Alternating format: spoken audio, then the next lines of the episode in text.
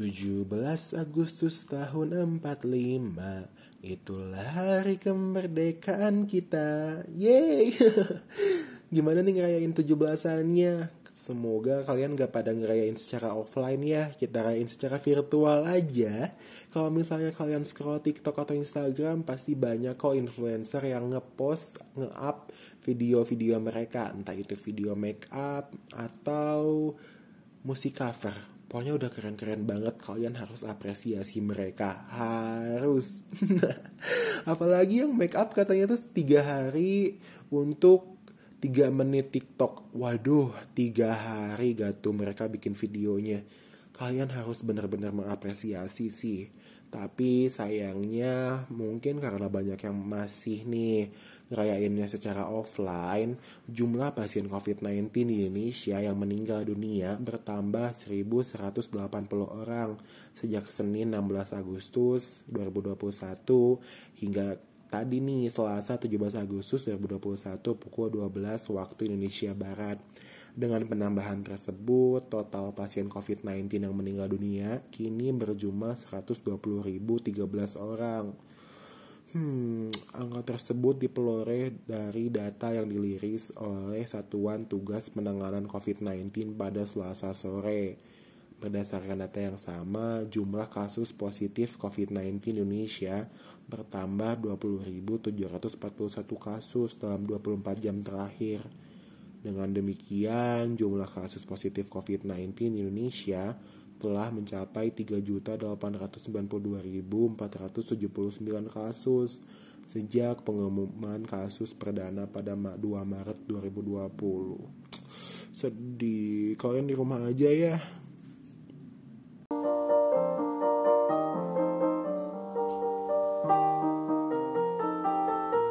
Ya, dimatiin. Bon-bon podcast memulai. Bon-bon. Eh, eh, tahu nggak sih? Jadi kemarin dunia Twitter tuh agak gempar loh. Jadi nih, Selasa 16 Agustus 2021, selebriti Trevina Vite menggegerkan dunia Twitter dengan postingannya yang mana ada orang yang tidak dikenal melakukan seksual harassment kepada dia lewat DM Twitter. Waduh, serem deh. Kan kita nggak tahu nih personality orang lain tuh kayak gimana. Terus kita juga nggak tahu, nggak kenal secara real life. Eh, malah melakukan hal tidak senonoh Serem, serem, serem, serem. Nah, tapi postingan Revina ini tuh menuai banyak pro dan kontra. Di satu sisi banyak pihak yang mendukung postingan Revina karena banyak wanita maupun pria yang sering mendapatkan pelecehan seksual.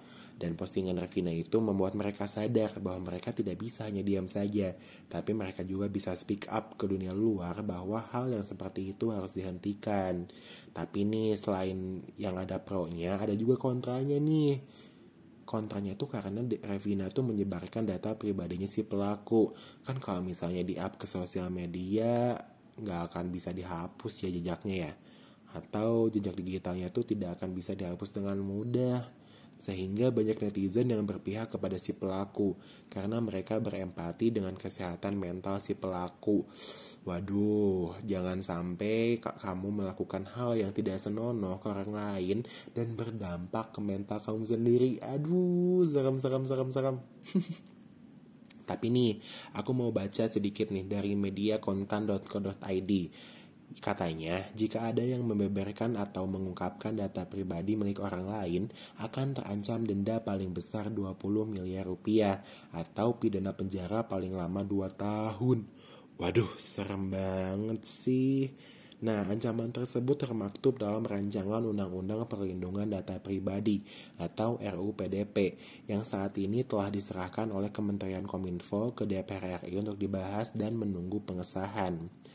Adapun denda 20 miliar rupiah tersebut di dalam RUU PDP secara spesifik masuk ke dalam bab 13 pasal 61 ayat 2 yang berbunyi setiap orang yang dengan sengaja dan melawan hukum mengungkapkan data pribadi yang bukan miliknya sebagaimana dimaksud dalam pasal 51 ayat 2 dipidana dengan pidana penjara paling lama 2 tahun atau pidana paling denda paling banyak 20 miliar rupiah.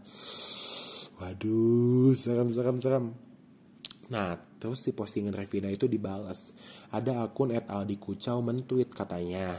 Awalnya sih emosi lihat si Yoga ngirim pap ke korban. Tapi setelah scroll mentok aneh jadi kasihan sama si Yoga. Sebab korban mempublish data pribadi si Yoga dan juga berkata yang tidak seharusnya. Dia berhak dihukum, tapi dia juga punya hak untuk aibnya. Nah, lalu dibalas nih oleh at Coffee Caramels. WKWKWK pelaku aja kirim pap tanpa mikir dulu. Kenapa harus kasihan? Udah konsekuensinya kali. Emang sekali-kali harus diginiin biar kurang ajar. Nah dibales lagi nih sama akun @dt ayub katanya bukan bela si yoga ya gue yang namanya pelecehan gini yang gue ya kurang ajar aja. Tapi lihat juga nih cara si Vina ngetret bagus sih dia ngelawan. Tapi ada beberapa yang kelewatan sambil mengirimkan screenshotannya chatnya si Vina. Aduh, aku bingung deh dengan mereka yang melakukan seksual harassment dan catcalling ke orang lain. Terlebih lagi, terlebih lagi, ini kok berani banget sih ngirim foto alat vital yang akan jadi jejak digital yang akan susah untuk dihapus. Pelecehan seksual ini tuh gak harus dari cowok ke cewek loh. Bisa juga nih dari cewek ke cowok, tapi biasanya pelecehan seksual yang dilakukan kaum Hawa ke kaum Adam menjadi hal yang dinormalisasikan oleh orang sekitar. Tapi sekarang sudah banyak sekarang tuh udah banyak yang aware nih sama permasalahan ini. Jadi ketika para lelaki memposting sesuatu yang bisa menjadi bahan pelecehan, biasanya banyak juga wanita yang speak up bahwa seksual harassment tidak di, diperbolehkan dilakukan ke sesama manusia, entah itu pria ke wanita ataupun wanita ke pria. Contohnya apa sih seksual harassment yang wanita lakukan ke pria di sosial media? Contohnya tuh kayak komen, aduh rahimku anget nih, Terus kamu gak mau nemuin gak mau nemuin rahimku. Terus apa lagi ya? Hmm, aduh gede ya jendolannya. Nah itu tuh termasuk ke dalam seksual harassment gengs. Jadi semoga setelah mendengar podcast ini kalian menjadi lebih aware ya dengan hal-hal yang seperti itu. Jangan sampai hal-hal yang kalian lakukan di sosial media menjadi dampak buruk bagi kehidupan asli kalian. Jauhin ya.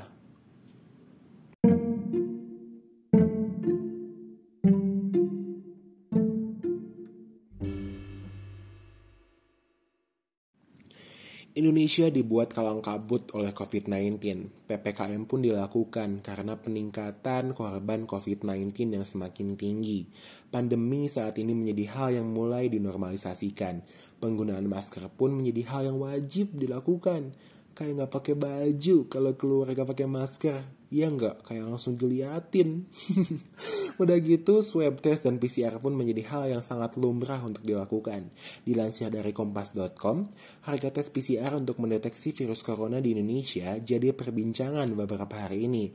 Ada yang membandingkannya dengan India, dan diketahui harga, harga tes PCR di Indonesia yang mencapai Rp900.000 jauh lebih mahal jika dibandingkan dengan India.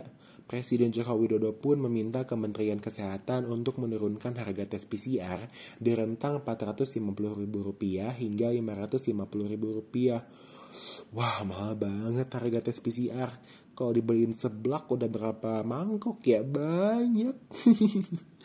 Tapi kalau misalnya presiden udah minta harganya diturunkan, pasti sudah ada pertimbangan tuh kalau misalnya nih, misalnya aja ada pelanggan jual roti dijual Rp60.000 dan pelanggan bisa minta penurunan harga sampai setengahnya. Kan nggak mungkin kalau kalau roti tersebut tuh memiliki bahan yang di atas Rp30.000. Udah pasti dong bahannya akan lebih murah, ya nggak? Terus yang bikin PCR-in harganya selangit apa ya?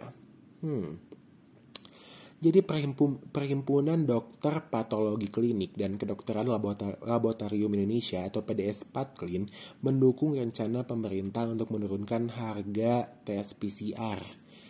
Hal ini disampaikan oleh Ketua Umum PDS Patklin yaitu Profesor Dr. Dr. Aryati MSSP PKK kami dari PDS Patklin sangat mengapresiasi dan mendukung program pemerintahan untuk menurunkan harga PCR demi tercapainya target tracing yang lebih tinggi, serta diimbangi dengan program vaksinasi hingga mencapai 70% populasi, kata Ariati kepada kompas.com. Tuh, harus sampai divaksin. Kalian udah divaksin belum? Kan vaksin gratis tahu, jangan percaya hoax jadi titan, gak bakal. Percaya deh, aku udah udah vaksin tapi baru yang pertama sih. Soalnya kemarin tuh kayak masih ada drama dengan si papa yang percaya dengan hoax WhatsApp. Katanya kalau misalnya vaksin nanti jadi titan. Terus ada microchip yang kita yang dimasukkan oleh pemerintah ke tubuh kita. Ih, jangan percaya, udah sana vaksin aja. Kalau belum vaksin cepat vaksin mumpung gratis loh. Nanti katanya kalau nggak salah ada kabar vaksin tuh bakal bayar. Uh. Indonesia tuh paling ngeri dengan hal-hal yang bayar. Pasti nggak suka deh. nah terus dilansir dari genpi.co, polemik harga PCR masih tinggi. Direktur CYPR angkat bicara. Penurunan harga pemeriksaan deteksi virus corona dengan menggunakan metode polymer chain reactions atau PCR masih menimbulkan polemik meski Presiden Jokowi menginstruksikan agar biaya pemeriksaan PCR diturunkan menjadi 450.000 hingga 550.000, publik masih merasa terlalu tinggi. Emang iya sih, kalau misalnya kita hitung aja dengan pendapatan kita di masa pandemi kayak gini, aduh, tinggi banget. nah, terus Direktur Eksekutif Center for Youth and Population Research atau CYPR, Dede Prayudi lantas angkat suara terkait polemik tersebut. Menurutnya apa yang dilakukan Presiden Jokowi dengan menginstruksikan bahwa bawahannya sudah tepat. Ya memang sudah tepat walaupun terlambat, beber Dede kepada genpi.com. Uki, sapa akrabnya menjelaskan selama ini hambatan dalam melakukan testing secara masif ialah keterbatasan kapasitas negara dalam melakukan tes gratis. Selain itu, kata dia keadaan tersebut diperburuk dengan mahalnya harga tes PCR mandiri. Dengan demikian, masyarakat enggan untuk melakukan tes COVID-19 dengan PCR. Padahal itu cukup berpengaruh besar. Emang iya sih, kalau misalnya harganya tinggi, siapa sih yang nggak ngap gitu kan? Kayak, aduh buat makan aja susah, ini buat tes. Kayak gimana? Duitnya dari mana? Jadi kalau bisa nih pemerintah dikurangin lagi dong. 450 ribu tuh masih gede loh buat kita. Rakyat menengah apa tahu misalnya rakyat bawah. Percaya deh itu bisa buat beli seblak banyak. Semoga bisa diturunin ya. Eh dengerin episode yang lain juga ya. Dadah